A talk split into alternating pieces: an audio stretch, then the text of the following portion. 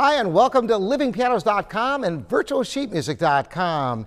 Today's question is, should you close the fall board on your piano? Well, you know, so many people see the fall board, they figure, oh, it's there, we better use it. And matter of fact, they even, like on this piano, have locks, so you can lock people out. Why would you want to do that? Well, sometimes there could be young children in the home. For institutional use, sadly, the locks that are built into pianos are pretty much worthless because they can be easily tampered with, which is why they have much stronger apparatuses for that purpose. But getting back to, should you close your fall board? Well, what function does a fall board actually play on a piano? Well, if you close your fall board, dust will not collect on your piano keys. However, dust will collect on the fall board. Does that help? Well, perhaps. It might be a little bit easier to clean the fall board, but not necessarily, since this furniture, some satin furniture, is very difficult to keep clean.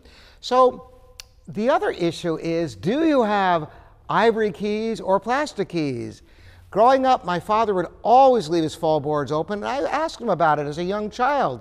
And he explained to me that the ivory keys on his piano would yellow if you closed the fall board. Absolutely. So if you think about it, if you're in a room and the natural sunlight will keep your keys white, but those ivory keys will yellow if you always close your fall board when you're not playing your piano. There's actually good reason not to use your fall board if you have ivory keys. If you have a piano with plastic keys, it's a judgment call. If you'd like to close it to discourage people from playing the piano and to keep dust from getting on the keys, and if you prefer dusting the furniture rather than the keys, then close the fall board by all means, but it doesn't actually serve any function for the piano. In other words, it doesn't protect the guts of the piano from degradation. So it's more decorative than anything else. Who knew?